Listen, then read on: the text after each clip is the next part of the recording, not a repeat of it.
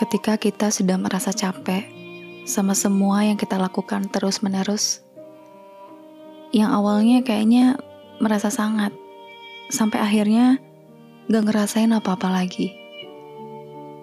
Kita perlu menarik diri dulu sejenak dari keramaian. Menarik diri ke tempat yang lebih tenang. Duduk sebentar, berdamai, bicara sama diri sendiri baik-baik. Terkadang kita nggak sadar kalau kita sendiri sudah egois sama diri kita sendiri. Memaksakan lebih dari yang diri sendiri sudah cukup lakukan. Memaksakan semua harus sempurna.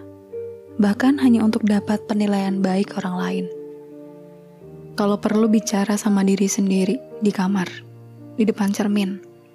Maaf ya, sudah egois. Padahal aku tahu kamu udah dengan susah bertahan sejauh ini.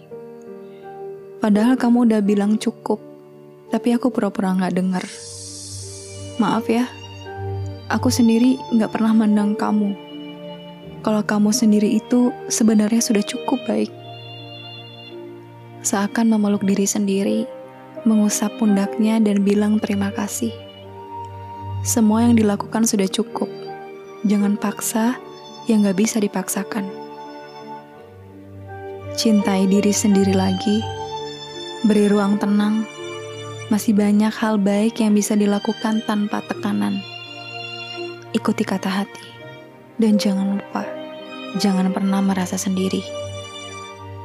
Meskipun merasa begitu, ada Tuhan tempat curhat terbaik. Dengan keluasan, perasaan apa pun yang berkecamuk, Tuhan akan mendengarkannya dengan baik.